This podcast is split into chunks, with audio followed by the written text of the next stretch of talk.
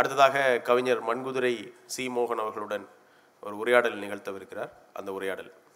நண்பர்களுக்கு வணக்கம். இந்த அரங்கில் பார்வையாளர்கள் பெரும்பகுதி மாணவர்களாக இருக்கிறது ஒரு சந்தோஷமான விஷயம். இந்த மாணவர்களில் சிலர் இலக்கியம் பயிலக்கூடியவர்களா ஓவியம் பயிலக்கூடியவர்களாக இருக்கக்கூடும். அல்லது வேறு கலைகள் வேறு துறைகள் பயின்றாலும் அது சார்ந்த ஒரு விருப்பம் இருக்கக்கூடிய மாணவர்கள் இருக்கக்கூடும். அது இல்லாதவர்களுக்கும் இந்த உரையாடல் வந்து பயனுள்ளதாக அமையும் அப்படின்னு நான் நினைக்கிறேன். ஈழ ஈழத்தைச் சேர்ந்த ஈழத்திலிருந்து இங்கிலாந்துக்கு புலம்பெயர்ந்து புலம்பெயர்ந்த ஒரு அறிஞர் இருக்கிறார். ஆனந்த குமாரசாமி அப்படின்னு அவரோட பேர். கேள்விப்பட்டிருக்கலாம் சிலர். ஆனந்த குமாரசாமி வந்து இந்திய கலைகள் பற்றி மேற்குலகளை ஒரு அறிமுகத்தை இங்கே பண்ணி வச்சார். அவரை பற்றி ரவீந்திரநாத் தாகூர் சொல்லும்போது அவரை என்ன விதமாக அறிமுகப்படுத்தினாலும் அறிமுகப்படுத்த முடியாத ஒரு ஆளுமை அவர். உன்னை பற்றி சொல்லும்போது உன்னை தவற விட்டுருவோம் அப்படின்னு சொல்லுவார். கிட்டத்தட்ட அது மாதிரியான ஒரு ஆளுமையாக சி. மோகன் அவர்களை சொல்லலாம்.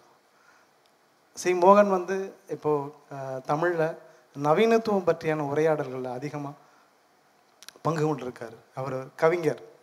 இரு தொகுப்புகள் வெளிவந்திருக்கின இரண்டு நாவல்கள் வெளிவந்திருக்கின சிறுகதைகள் எழுதியிருக்காரு. மொழிபெயர்ப்புகள் ஆங்கிலத்திலிருந்து முக்கியமான மொழிபெயர்ப்புகள் பண்ணியிருக்கிறாரு. மொழிபெயர்ப்புகள்னால் வெறுமனே ஒரு படைப்புகளை மொழிபெயர்க்கல அது நம்ம தமிழில் என்ன விதத்தில் தாக்கத்தை ஏற்படுத்தும் அப்படிங்கிற உணர்ந்து செயல்படுற மொழிபெயர்ப்பாளர்களில் ஒருவர். நவீனத்துவம் பற்றியான உரையாடல் ஓவியம் பற்றியான மிக முக்கியமான கட்டுரைகளை உரையாடல்களை நிகழ்த்தியிருக்கிறார்.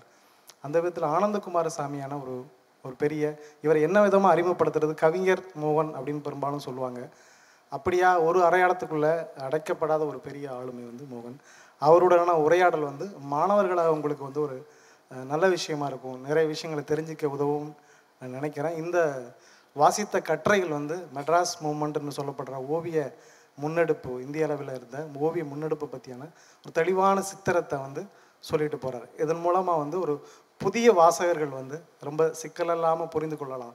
நம்ம ஓவியம் வந்து என்னமா இங்கே என்ன மாதிரி இங்கே இருந்தது அப்படிங்கிறத பற்றி நான் இந்த சார் சொன்ன இந்த உரைகள்லேருந்து இருந்து கேள்விகளை கேட்கலான்னு இருக்கேன்.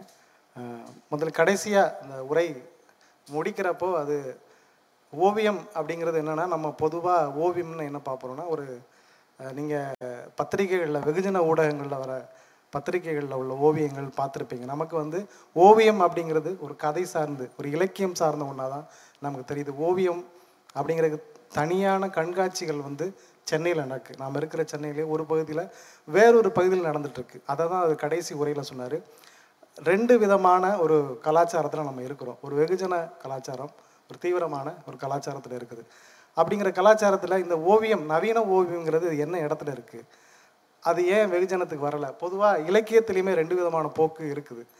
தீவிரமாக ஏ இயங்குறவங்க ஒருத்தங்க நம்ம வந்து வெகுஜன ஊடகத்தில் விகடன் மாதிரியான வாரமலர் மாதிரியான வெகுஜன ஊடகங்களில் வர கதைகளில் உள்ள ஒரு க ஒரு தன்மை இருக்குது ஸோ இது ஏன் இந்த இடைவெளி இருக்குது இப்போ சமீப காலத்தில் வெகுஜன ஊடகத்தில் தீவிர இலக்கியத்தில் இயங்கிட்டு இருந்த பலர் வந்து வெகுஜன ஊடகங்களில் ஒரு பங்களிப்பாளராகவும் சினிமா அப்படிங்கிற ஒரு மிக மிகப்பெரிய ஒரு மீடியத்தில் ஒரு வெகுஜன ஊடகத்தில் ஒரு பங்களிப்பாளரும் மாறிட்டுருக்காங்க. அவங்களுடைய கதைகளை வந்து கொஞ்சம் தளர்த்தி இருக்கிறாங்க அதோடைய தீவிரத்தன்மை கொஞ்சம் தளர்ந்துருக்கு. இது ஓவியத்துக்கு தேவைப்படுதா? ஓவியம் வெகுஜன ஊடகத்தை நோக்கி நகரணுமா? அது தன்னை தளர்த்திக்க வேண்டிய அவசியம் இருக்கா? அப்படிங்கிற முதல் கேள்வியை அவர்கிட்ட வைக்கிறேன். எல்லா காலத்திலும் எல்லா நாட்டிலையுமே வந்து வெகுஜன க படைப்பாளிகள் இருக்காங்க. தீவிரமான படைப்பாளிகள் இருக்காங்க. வெகுஜன வெகுஜன படைப்பாளிகள் தான் அதிக பேரால் படிக்கப்படுபவர்களாகவும் சரி பார்க்கப்படுபவர்களாகவும் இருக்காங்க. அதில் ஒன்றும் இங்கேயும் மேலை நாட்டுக்கும் பெரிய வித்தியாசம்லாம் ஒன்றும் கிடையாது. ஆனால் காலம் வந்து தன்னுடைய பெருமதியான ஆட்களை மட்டுமே தான் அங்கீகரிச்சிருக்கு. அவங்க மட்டும்தான் தொடர்ச்சியாக கொண்டு வந்திருக்கு. இப்போ உதாரணமாக புதுமைப்பித்தன் காலத்தில் எழுதின தமிழ் எழுத்தாளர்கள் நிறைய பேர் இருக்காங்க. வெகுஜனத்தால் கவனிக்கப்பட்டவங்க. ஆனால் அன்னைக்கு அவங்க யாருமே நமக்கு வந்து இன்னைக்கு இன்றைக்கி தெரியவே தெரியாது. ஆனால் அன்னைக்கு வந்து புதுமைப்பித்தன் தெரியப்படாதவராகவும் அந்த வெகுஜன எழுத்தாளர்கள் தான் தெரியப்பட்டவங்களாகவும் இருந்தாங்க. ஆனால் இன்றைக்கி காலம் வந்து புதுமைப்பத்தினம் தான் கொண்டு வந்து சேர்த்துருக்கு. இது எல்லா காலகட்டத்திலும் எல்லா இடங்கள்லையும் நடந்துக்கிட்டே இருக்கிறதா? அதனால் வந்து இது தீவிர தீவிர தன்மையிலிருந்து இறங்கி வர்றதுங்கிறது இல்லை. தீவிரத்தன்மையோடு இயங்கும் போதே இப்போ சிறுபத்திரிகை மூமெண்ட்ங்கிறது ஒன்று வந்ததை ஒட்டி இன்றைக்கி பெரும்பத்திரிகைகளும் சில பக்க பக்கங்களை வந்து தீவிரமான விஷயங்களுக்கு தர வேண்டிய கட்டாயத்துக்கு வந்திருக்காங்க. இப்போ கு- குறைஞ்சபட்சம் ஒரு அஞ்சு பக்கமோ ஆறு பக்கமோ. தமிழ் இந்து மண்குதிரை தமிழ் இந்தில் தான் ஒர்க் பண்ணுறார் தமிழ் இந்தியில் ஒரு நடுப்பக்கம்ங்கிற ஒன்று இலக்கியத்துக்காகவும் ஓவியத்துக்காகவும் தீவிர சிந்தனை போக்குக்காகவும் அப்படிங்கிற அர்ப்பணிக்க வேண்டிய ஒரு நிர்பந்தம் வந்து காலம் வந்து கொஞ்சம் கொஞ்சமாக கொண்டு வந்திருக்கு. அதுக்கான வாசகர்களை வந்து அது உருவாக்கி கொடுத்துருக்கு. சிறுபத்திரிகை இயக்கம் வந்து அதை தல தீவிரமான கலை இயக்கம் அல்லது படிப்பு இயக்கம் சிந்தனை இயக்கம்ங்கிறது தொடர்ச்சியாக செயல்பட்டுக்கிட்டு வரும்போது தான் அது இன்னும் தீவிரமாக இயங்கும்போது தான் அது பெரும் வணிக இதுலேயும் வந்து பாதிப்புகளை நிகழ்த்த முடியும். சிறுபத்திரிகை தளர்ந்து வர்றது இல்லை விஷயம். சிறுபத்திரிகை தீவிரமடைவதும் வணிக பத்திரிகை இந்த இதில் இது சில பகுதியில் ஏற்பதும் இதுதான் வந்து காலநிற்குள்ளே ஒருபோதும் சிறுபத்திரிகை வந்து அல்லது தீவிர ப படைப்பாளிகளோ தீவிர ப ப- ஓவியர்களோ அவங்க இறங்கி வர வேண்டிய எந்த கட்டாயமும் இல்லை. நமக்கு தேவைன்னா நம்ம தான் அவங்கள நோக்கி போகணும் அப்படியே அவங்க நம்மளை நோக்கி வர வேண்டிய அவசியம் இருக்காது. அது பின்னாடி காலம் வந்து நிச்சயமாக வந்து அவங்கள கொண்டு வந்து நமக்கு தந்துடும் எந்த காலமும் தன்னுடைய பெருமதியான படைப்பாளிகளையோ சிந்தனையர்களோ தவறவே விடவே விடாது. கொஞ்சம் முன்புனாகலாம் அவ்வளோதானே அப்படியே ஆனால் பரபரப்பாக அன்னைக்கு கவனிக்கப்பட்ட பரபரப்பான ஆட்கள் நிரந்தரமாக நிற்க போகிறதில்ல இதுதான் எல்லா காலகட்டத்திலையும் எல்லா இடங்கள்லையும் நடந்துகிட்டே வந்திருக்கு. நன்றி.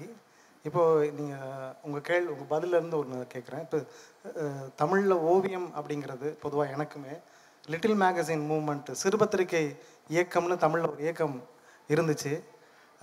நடை எழுத்து இந்த மாதிரியான பத்திரிகைகள் வந்து சிறுபத்திரிகைகளில் வந்து இன்னைக்கு இருக்கிற இன்னைக்கு சார் சொன்ன மாதிரி இன்னைக்கு வெகுஜன ஊடக அங்கீகாரம் பெற்ற ஒரு சிற்றிதழ் இயக்கத்துக்கு வந்து அது காரணமாக அதுக்கான விதையை இது மணிக்கொடிங்கிற சுதந்திர காலத்துக்கு முன்பு இருந்தே அதுக்கான தொடர்ச்சி இருந்துகிட்டு இருக்கு.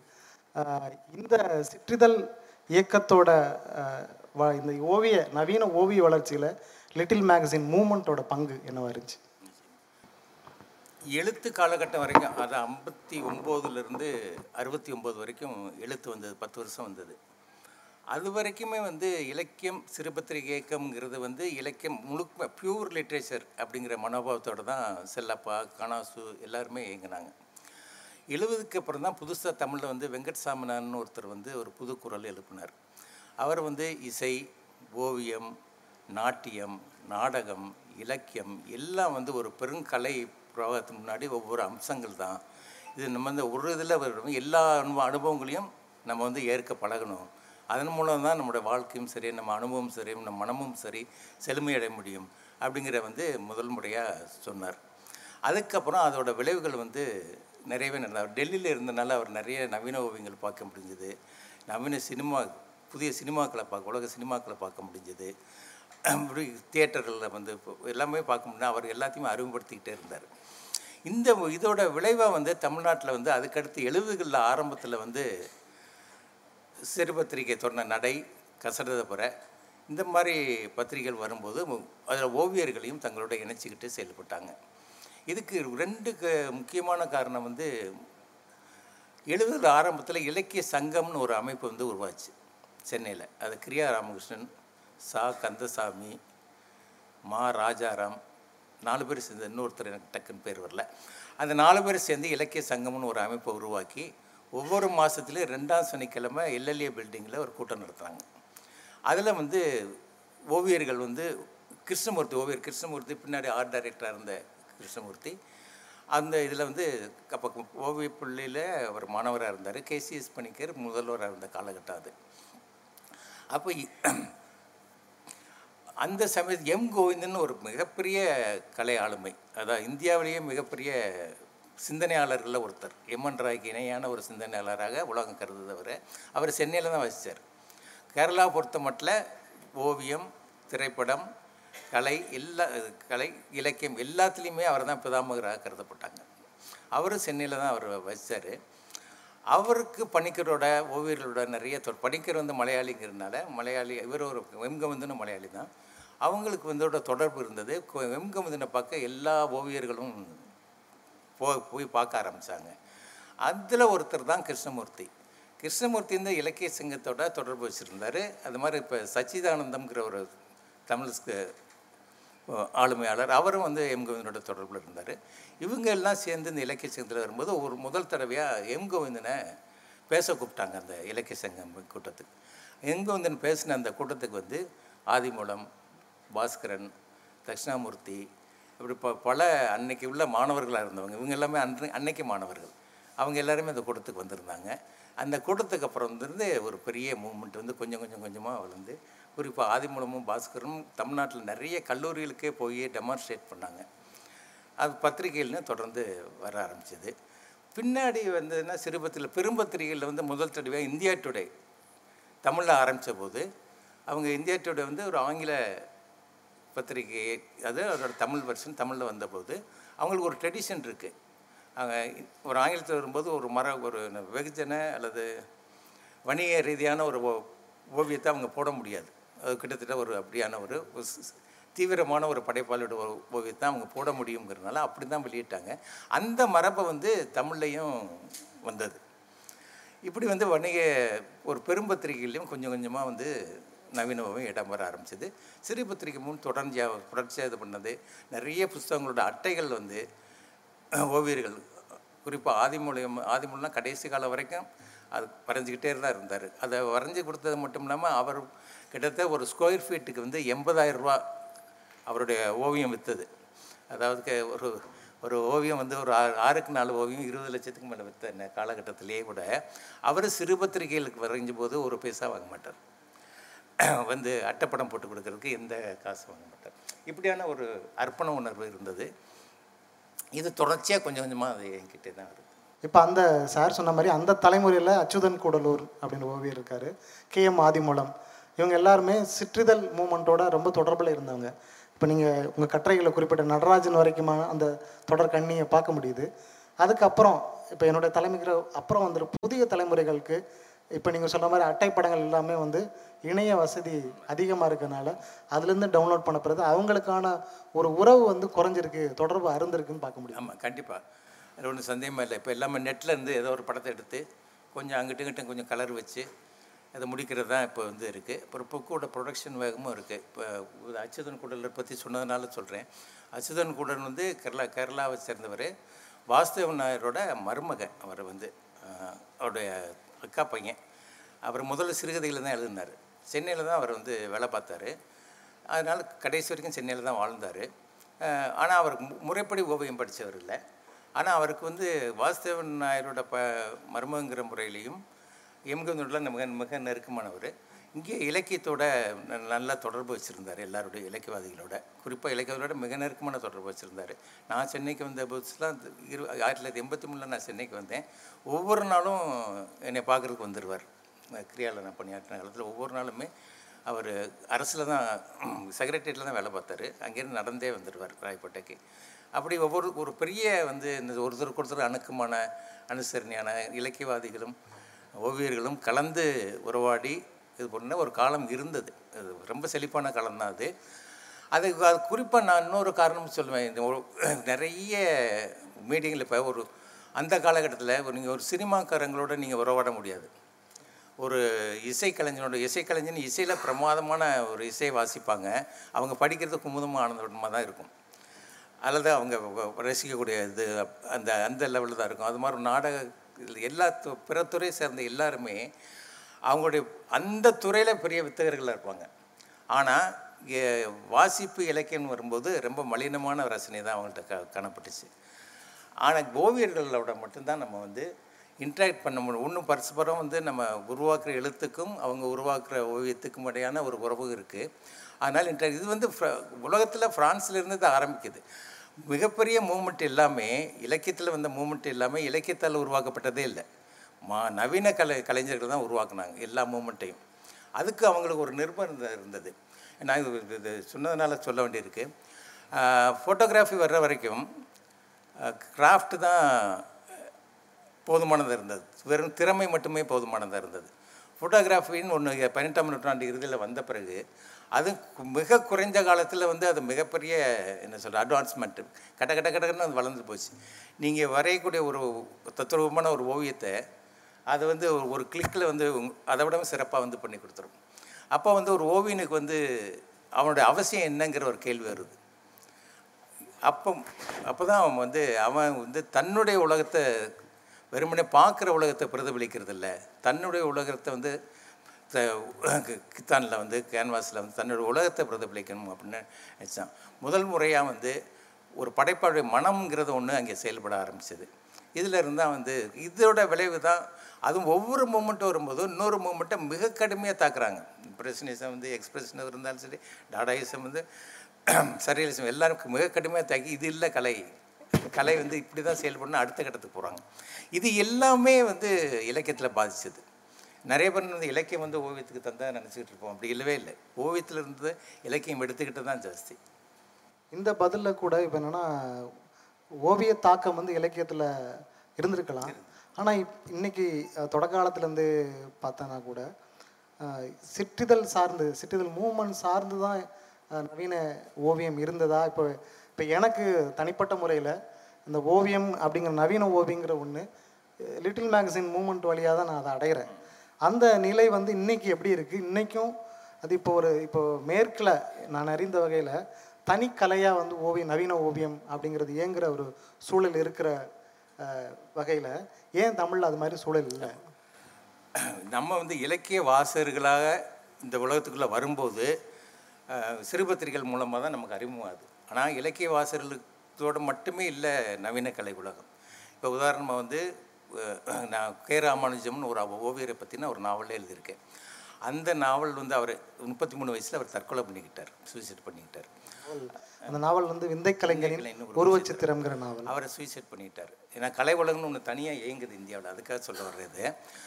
அவர் வந்து வரைஞ்ச காலத்தில் வந்து அவர் வரைஞ்ச காலத்துலேயே அவர் அவர் ஒர்க்கு கொஞ்சம் கொஞ்சம் விற்றது ஏன்னா பார்க்குற எல்லாருக்குமே அது அப்பீல் ஆகுங்கிறதுனால விற்றது அஞ்சு ரூபா பத்து ரூபான்னு வாங்கி இது பண்ணுவாங்க.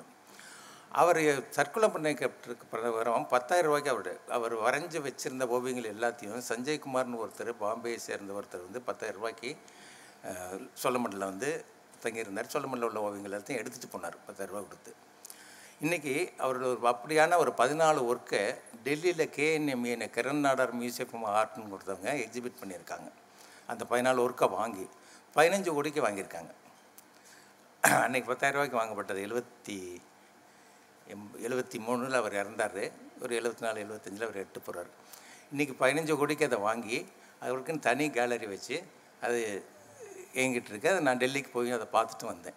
அது எதுக்காக சொல்கிறேன் கலை உலகம்னு ஒன்று தனியாக இயங்கிட்டு தான் இருக்குது ஆதிமூலத்தோட ஓவியங்கள்லாம் வந்து ல- லண்டனில் எக்ஸிபிட் பண்ணும்போது ஒரு ஒன் மந்த்ஸ் அவர் எக்ஸிபிட் பண்ணார்.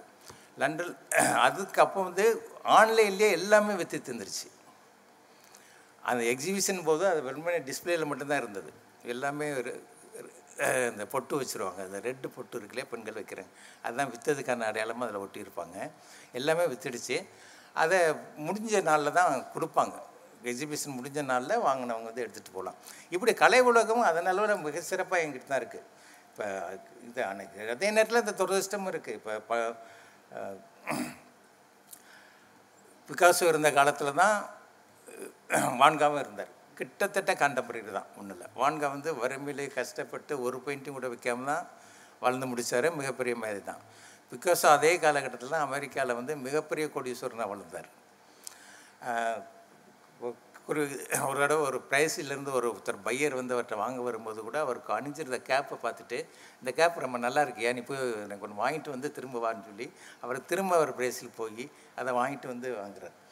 அந்தளவுக்கு ரொம்ப பெரிய லெவலுக்கு போனவங்களும் இருக்காங்க.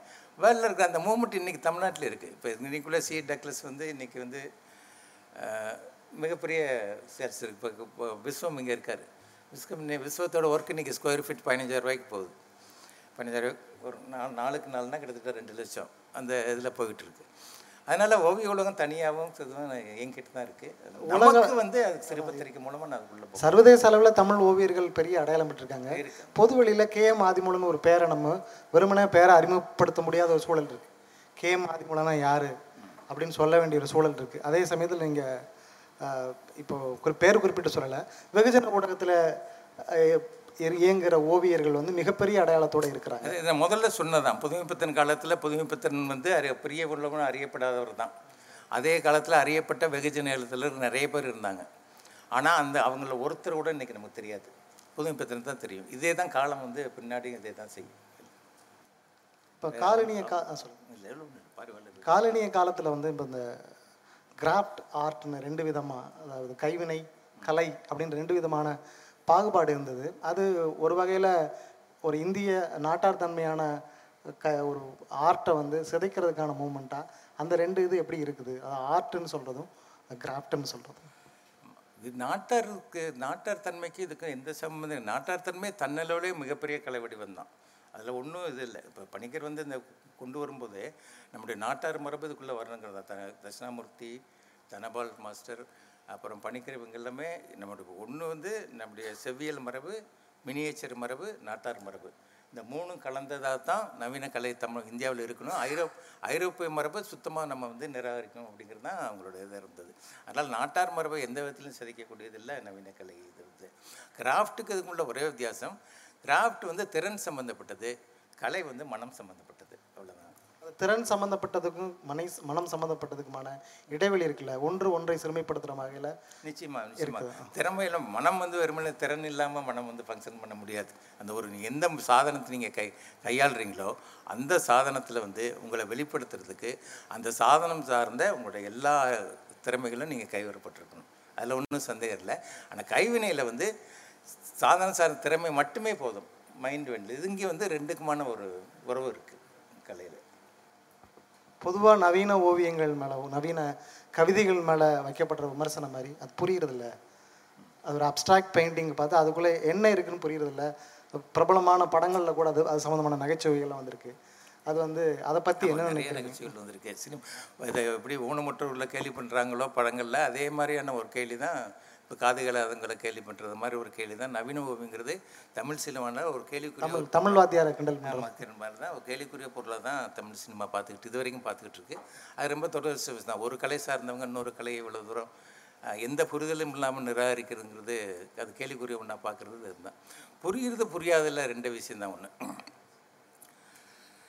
இப்போ நம்ம ஒரு இசை வந்து ஒரு வேற்றுமை ஓவியம் வந்து அது ஒரு மொழியில் தான் இயங்கிட்டு இருக்கு. அந்த மொழி அது உரையாடிக்கிட்டு தான் இருக்குது நம்மளோட.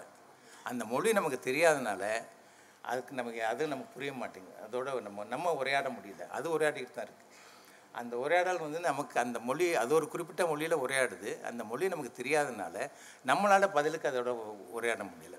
இப்போ இப்போ இன்றைக்கி இந்திய சென்னையில் வந்து நிறைய வடக்கத்தி பையங்க வந்திருக்காங்க. அவங்க புழக்கத்தில் அவங்களுக்கு வந்து இப்போ தமிழ் நம்ம என்ன என்ன ஆர்டர் பண்ணுறோமோ அவனுக்கு புரியுது. அவன் கொண்டாந்து தர்றான். அவர் சாதாரணமாகவே ஒரு மக்களை ஒன்று இப்போ ஒரு மொழியை புரிஞ்சுக்கிறதுக்கானது ரெண்டு தான். ஒன்று வந்து அந்த மொழியை கற்றுக்கிறது ரெண்டாவது வந்து அந்த மொழி பேசுகிறவங்களோட நம்ம பரிச்சயம் கொள்வது ஸோ அந்த பரிவர்த்தனை நிகழ்த்துறது இதன் மூலமாக பண்ணணும் இந்த ஓவியத்தோட நம்ம எந்த பரிவர்த்தனை நிகழ்த்த நம்ம தயாராகவே இல்லை. அதுதான் முதல்ல அடிப்படை குறைஞ்சபட்சம் ஒரு ஹாயாவது சொல்லணும். ஹாய் சொன்னால் அது பதிலுக்கு வந்து ஒன்று ஏதோ ஒன்று சொல்லும். கொஞ்சம் கொஞ்சமாக அந்த வந்து உறவை நீடிச்சுக்கிட்டே நம்ம போகலாம். அது நமக்கு பெருமதியான அனுபவமாக இருக்கும் நம்பினா நம்ம தான் அந்த முயற்சி எடுத்து அதுக்குள்ளே போகணும். அந்த மொழியோட ஒரு சின்ன உறவு வச்சுக்கிற விரும்பணும். அப்புறம் புரியுது புரியலைங்கிறது இவங்க புரியுதுன்னு சொல்கிறதே கூட இவங்க புரியுதுன்னு சொல்கிற ஒரு ஓவியம் எதுன்னா நீங்கள் ஒரு ஆப்ஜெக்ட் இருக்குது அதில் ஒரு பெண் இருக்கா அல்லது ஒரு ஆப்பிள் இருக்குது ஒரு மரம் இருக்குது இந்த ஓவியம் எனக்கு புரியுது அப்படின்னு அவங்க சொல்கிறாங்க அந்த ஓவியத்தில் அவங்க எதுவுமே புரிஞ்சுக்கிறது கிடையாது. அந்த மர மரம்ங்கிறத ஒன்று ஐடென்டிஃபை பண்ணுறாங்க அவ்வளோதான் ஒரு ஆப்பிள்ங்கிற ஒன்று அவங்க வந்து அடையாளப்படுத்துகிறாங்க இந்த அடையாளப்படுத்துறது மூலமாக அவங்க எதையும் புரிஞ்சுக்கிறதெல்லாம் கிடையாது. அது புரிஞ்சுக்கிறதுங்கிறது இன்னும் வேறு ஒரு தளத்தில் இயங்கக்கூடிய ஒன்று தான் புரிஞ்சிருந்தாங்கன்னா அவங்களுக்கு இதுக்குள்ளேயும் கொஞ்சம் கொஞ்சமாக வர முடியும். முதல்ல வந்து நம்ம புரிஞ்சுக்கிறதுக்கு குறைஞ்சபட்ச பிரயத்தனம் எடுக்க எடுக்கணும். இப்போ உதாரணமாக வந்து வழக்கமாக சொல்கிற ஒரு ஒரு மேத்ஸ் புக்கு நம்ம எடுத்து பார்க்குறோம். ஒரு ஒருத்தர் ஒரு இப்போ அதிகமான ஒரு மேத்ஸோட நான் ஞானம் இல்லாத ஒருத்தர் ஒரு மேத்ஸ் புக்கு வந்து எடுத்து பார்த்தாருன்னா அவருக்கு அது ஒன்றுமே புரியாது. ஆனால் அவருக்கு வந்து அதை நிச்சயமாக கேள்வி பண்ண மாட்டார். ஏன்னா வந்து அதை புரிஞ்சுக்கிறதுக்கு தனக்கு கொஞ்சம் பயிற்சி வேணும்னு நிச்சயமாக அவருக்கு தெரியும். ஆனால் இங்கே வந்து அப்படி இல்லை. கலை இலக்கியம் அல்லது இது சுகத்தை புரிஞ்சுக்கிறதுக்கு நமக்கு எந்த பயிற்சியும் தேவையில்லைங்கிற ஒரு பெரிய அகந்தை நம்மள்கிட்ட இருக்குது இந்த அகந்தை விட்டொழிச்சா தான் நம்ம வந்து அதோட உறவு கொண்டா தான் நம்ம ஏதாவது அடுத்த கட்டத்துக்கு போக முடியும். இந்த இடைவெளி இருக்கு இல்லையா? இப்போ அந்த அந்த கவிதையை ஒரு ஒரு நவீன ஓவியத்தை அணுகிறதுல உள்ள பிரச்சனை அந்த இடைவெளியை வந்து ஒரு ஓவியம் சார்ந்து எழுதக்கூடிய இயங்கக்கூடிய ஒரு ஆளா நீங்கள் என்ன செய்யலாம்? அல்லது ஒரு அமைப்பு அரசு தமிழக அரசுங்கிற ஒரு அமைப்போ ஏதாவது செய்ய முடியுமா? தொடர்ந்து கண்காட்சிகள் நடத்துறது மூலமாக தான் அது பார்வைக்கு உட்படுத்துறது தான். ஒரு உண்மையில் நம்ம அந்த உறவு தான். அந்த எவ்வளோ தூரம் அதோட உறவு கொள்கிறோமோ இவ்வளோ தூரம் அதோட பரிச்சயம் கொள்கிறோமோ அவ்வளோ தூரம் நமக்கு அது வந்து இம்பேக்ட் இல்லை கவிதை தமிழ் கவிதைனா எப்படி இருக்கும்? கணக்குனா எப்படி இருக்கும்? அறிவியல்னா எப்படி இருக்குன்னு நம்ம அதுவும் புரியுது புரியாதுல ஒரு பெரிய ஐஏஎஸ் அதிகாரியாக இருக்கலாம். ஒரு டென்த்து ட்ராப் அவுட் பையன் எழுதுகிற கவிதை அவருக்கு புரியாது. புரியுறதுக்கு வந்து எந்த விதத்துலேயும் வந்து அறிவு வந்து உங்களுக்கு வந்து உதவுறதே இல்லை. அந்த க அந்த கவிதை எழுதின வந்து சாதாரண கிராமத்தில் இருக்கக்கூடிய ஒரு பத்தாம் கிளாஸ் கூட படிக்காத ஒருத்தராக இருப்பார். ஆனால் அவருக்கு வந்து அவருடைய கவிதை வந்து ஒரு மிகப்பெரிய படிப்பாளிக்கு ஒரு ஞானிக்கு ஒரு சயின்டிஸ்ட்டுக்கு வந்து புரிகிறது இல்லை இது புரிகிறதுக்கு வந்து அது அந்த உலகம் சார்ந்து நீங்கள் உள்ளுக்குள்ளே போனாமல் மட்டுமே தான் அது உங்களுக்கு புரி பிடிபடும் அந்த மொழியை நீங்கள் கற்றுக்கிட்டா தான் பிடிபடும் ஒரு அமைப்போ தனிநபரோ அதுக்கு கம்பத்தன்பு நிச்சயமா கண்டிப்பாக செய்யணும். கண்டிப்பாக நிறைய செயல் பண்ணணும். அந்த காலத்தில் ஆதிமூலமும் ஆரிபவஸ்கரும் தட்சிணாபுரத்துலாம் கல்லூரி கல்லூரியாக போய் டெமான்ஸ்ட்ரேட் பண்ணாங்க. கிறிஸ்துவம் ஓரளவுக்கு அதுக்கான முயற்சிகள் எடுக்கிறாரு. அப்புறம் இந்த இப்போ க ஒரு ஓவியத்தை பற்றியான விளக்கம் இருக்கு இல்லையா? உதாரணத்து வான்காவோட பொட்டேட்டோ ஈட்டர்ஸை பற்றி நிறையா ஆங்கிலம் தமிழ் ப பல்வேறு மொழிகளில் இயக்கு. அந்த அது மாதிரியே ஒரு ஒரு க ஒரு கவிதையை ஒரு ஓவிய வடிவத்தை அது அது விளக்கி அதை ஒற்றைத்தன்மை ஆக்கணுமா? அது தான் ஆனால் இப்போ நானே வந்து நீங்கள் சொன்ன ஒரு காரியத்தை நானே பண்ணியிருக்கேன். நவீன ஓவியம் புரிதலுக்கான சில பாதைகள்னு ஒரு புஸ்தகம் எழுதியிருக்கேன் அது தடம்ங்கிற ஒரு பத்திரிகையில் தொடராக வந்தது. இது ஒவ்வொரு மூமெண்ட்டை பற்றியும் அந்த மூமெண்ட்டில் உள்ள ஒரு முக்கியமான படை ஒரு ஓவியரை பற்றி அந்த ஓவியரை வரைஞ்ச மூணு ஒர்க்கை எடுத்துக்கிட்டு அந்த மூணு ஒர்க்கை எப்படி நம்ம பார்க்குறது அப்படிங்கிறதுக்கான ஒரு சி அந்த இது முதல்ல நம்ம அதுக்கு சில பேசிக்ஸ் வந்து நம்ம சொல்லி கொடுத்தா வேண்டியிருக்கு இந்த ஓவியத்தை பார்க்கக்கூடிய எப்படி பார்த்தா அது எந்த பாதை வழியாக போனால் அது நமக்கு வந்து முழுக்க விரிவாக்குறது இல்லை ஒற்றைப்படை தன்மைங்கிறது இல்லை அது. சில சில அம்சங்கள் நம்ம ஏற்கனவே பேசின மாதிரி அந்த கவிதை அந்த ஓவியத்தை அணுகிறதுக்கான ஒரு புரிதலை வரும். வேற ஏதாவது உங்களுக்கு கேள்விகள் இருக்கா பார்வையாளர்களுக்கு? கேள்விகள் இருந்தால் கேட்கலாம். பார்த்தீங்கன்னா இந்த நவீன ஓவியங்கள் முதல் முறையாக நான் பார்க்கறதுக்கு ஒரு வாய்ப்பு கிடைச்சிது. ஒரு ஹோட்டல் த்ரீசூல் அப்படின்னு சொல்லக்கூடிய ஒரு ஃபைவ் ஸ்டார் உணவகத்தில் வச்சுருந்தாங்க.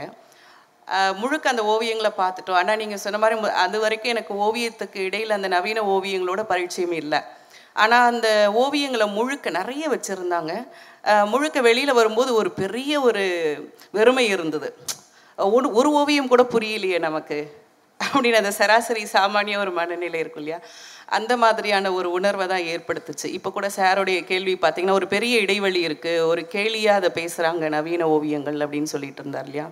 அப்போ அதை யோசிக்கும்போது இதுக்கான அந்த ஒரு திறனை நம்ம வளர்த்துக்கலையோ அப்படின்னு பார்த்தா உண்மையிலேயே நிறைய வெகுஜன மக்களிடத்தில் இந்த நவீன ஓவியங்களை புரிந்து கொள்ளக்கூடிய அந்த புரிதலை ஏற்படுத்தக்கூடிய இந்த மாதிரியான நூல்களோ அல்லது உரைகளோ ரொம்ப கம்மி தான் நினைக்கிறேன். அது ஒரு பெரிய இடைவெளி இருக்குது ஓவியர்களுக்கும் சராசரி மக்கள் சமூகத்துக்குமான இடைவெளி பெருசாக இருக்குது இப்போ நீங்கள் சொல்லும்போது தான் தெரியுது அடிப்படையில் அதை புரிந்துக்கக்கூடிய சின்ன சின்ன குறிகளை கூட புரிந்து கொள்வதற்கான நாங்கள் நூல்களை வெளியிட்டிருக்கோம் அப்படின்றது. முதல் முறையாக இப்போ எனக்கு ரொம்ப ஆச்சரியமாக இருந்தது. ஏன்னா இதோட இன்னுமே விலகி இருக்குமோ? இன்னும் நூல்கள் நிறைய வந்திருக்கா இந்த மாதிரின்றது. ஏன்னா இப்போ கூட வந்து பார்த்திங்கன்னா நிறைய இந்த நவீன ஓவியங்களை ஏன் கேலியாக பேசக்கூடிய நிலைப்பாடு இருக்குது அப்படின்னா உள்ளே உள்ள போய் நம்ம பார்க்கும்பொழுது நீங்கள் சொன்ன மாதிரி பொதுவான ஒரு புரிதல் தான் ஏற்படுது. ஒரு மரமோ அல்லது ஒரு பெண்ணோ இப்படி பார்க்குற ஒரு காட்சியை தான் சராசரி மக்களிடத்தில் அது பார்க்க முடியுது. நீங்கள் சொல்கிற மாதிரி நவீன ஓவியங்கள் அதனுடைய தளத்தில் தீவிரமாக இயங்கிட்டு இருக்கு அப்படின்னா அது இன்னுமே வெகுஜன மக்களிடத்துல அது இறங்கணும் அல்லது அந்த மக்கள் புரிந்து கொள்ளக்கூடிய நிலைப்பாடு ஏற்படணும்னா நம்ம என்ன மாதிரியான நிலைப்பாடுகளை ஓவியர்கள் இன்னுமே கொஞ்சம் வெகுஜன மக்களிடத்துல செயல்படுத்த வேண்டிய அவசியம் இருக்கு அப்படின்றத கேள்வியா முன்வைக்கிறேன் உங்க உங்க கேள்விக்கு ஏற்கனவே ஏதேசம் ஏற்கனவே பதில் சொல்லிட்டாரு. ஆனால் நிச்சயமாக ஒரு ஏக்கம் வே- வேண்டியதுதான். அது நடந்திருக்கு தமிழ் நடந்திருக்கு ஓரளவு கணிசமாக நடந்திருக்கு. ஆனால் விளைவுகள் வந்து மிக ரொம்ப கு- குறு குறுகிய அளவில் தான் விளைவுகள் கிடைச்சிருக்கு. திரும்பவும் நமக்கு நமக்கு எந்த ஒரு அனுபவம் வேணும்னாலும் நம்ம தான் அவங்கள நோக்கி போய் போயிட்டே இருக்கணும். இப்போ உதாரணமாக பிகாசோ தன் பிகாசோ தன்னுடைய தொண்ணூறாவது வயசில் ஒரு எக்ஸிபிஷன் வச்சார். அந்த எக்ஸிபிஷன் வச்சபோது ஒரு லேடி வந்து கேட்டாங்க. உங்கள் பெண்கள்லாம் அழகாகவே இல்லையே அப்படின்னு சொல்லி கேட்டாங்க. அப்போ அவர் சொன்னார் நீங்கள் அழகான பெண்களை பார்க்கணும்னா தெருவுக்கு போங்க இங்கே வராதீங்கன்னாரு. இங்கே வந்தீங்கன்னா இந்த என் என்னுடைய பெண்களை நீங்கள் வேறு வேறு எங்கேயுமே நீங்கள் பார்க்க முடியாது. என்னுடைய இந்த பெண்களை நீங்கள் என்ன இந்த கேன்வாஸில் மட்டும்தான் பார்க்க முடியும். வேறு எங்கேயும் பார்க்க முடியாது. அப்படின்னாரு. உங்களுக்கு அழகான பெண்ணுனா நீங்கள் உள்ளக்கே வந்திருக்க வேண்டிய வெளியே வேணும்னா பார்க்க முடியும் அப்படின்னு சொல்றாரு. அதே மாதிரி தான் நம்ம வந்து சில அந்த உலகத்தை நமக்கு வேணும்னா விரும்பினோம்னா நம்ம தான் அங்கே போகணும். இல்லை அது வேண்டியதில்லைன்னா நம்ம வெளியவே நின்றுட்டுருக்குது இப்போ நான் நானே ஒரு இது எழுதியிருக்கேன் ஒரு புத்தகம். நவீன உபயம் புரிதலுக்கான சில பாதைகள்னு எழுதியிருக்கேன். அப்புறம் என்னுடைய இது முழு நேர வேலையாகவும் இது இல்லை. ஆக்சுவலாக நான் ஒரு கலை கலை விமர்சனம் கிடையாது. நான் ஒரு பார்வையாள்னா ஆனால் கலை விமர்சன டூல்ஸ்லாம் என்கிட்ட கிடையாது. ஒரு பார்வையாள்னா இலக்கியம் சார்ந்த வாசகர்களுக்கு நான் அடிப்படையில் ஒரு எழுத்தாளர் மட்டும்தான் இலக்கியம் சார்ந்த சிறு பத்திரிகை சார்ந்த செயல்படுறவன் தான். ஒரு பார்வையாளனா இதை வந்து ம- இலக்கியம் சார்ந்த வாசகர்களுக்கு சொல்லணுங்கிற ஒரு ஒரு உந்துதலில் தான் நான் பண்ணிக்கிட்டு இருக்கேன். அதை தொடர்ந்து பண்ணிக்கிட்டு தான் இருப்பேன். இப்போ கூட இன்னும் கொஞ்சம் இப்போ கூடுதலாக இதில் தான் அதிகமாக என்ன சொல் கவனம் செலுத்திக்கிட்டு இருக்கேன். நன்றி. உங்களுக்கு அந்த புத்தகம் நீங்கள் பண்ணால் உங்களுக்கு அந்த புத்தகம் சரி நீங்கள் இணையத்தில் சீமோகன் கட்டுரைகள்னு தேடி பார்த்தா கிடைக்கும்.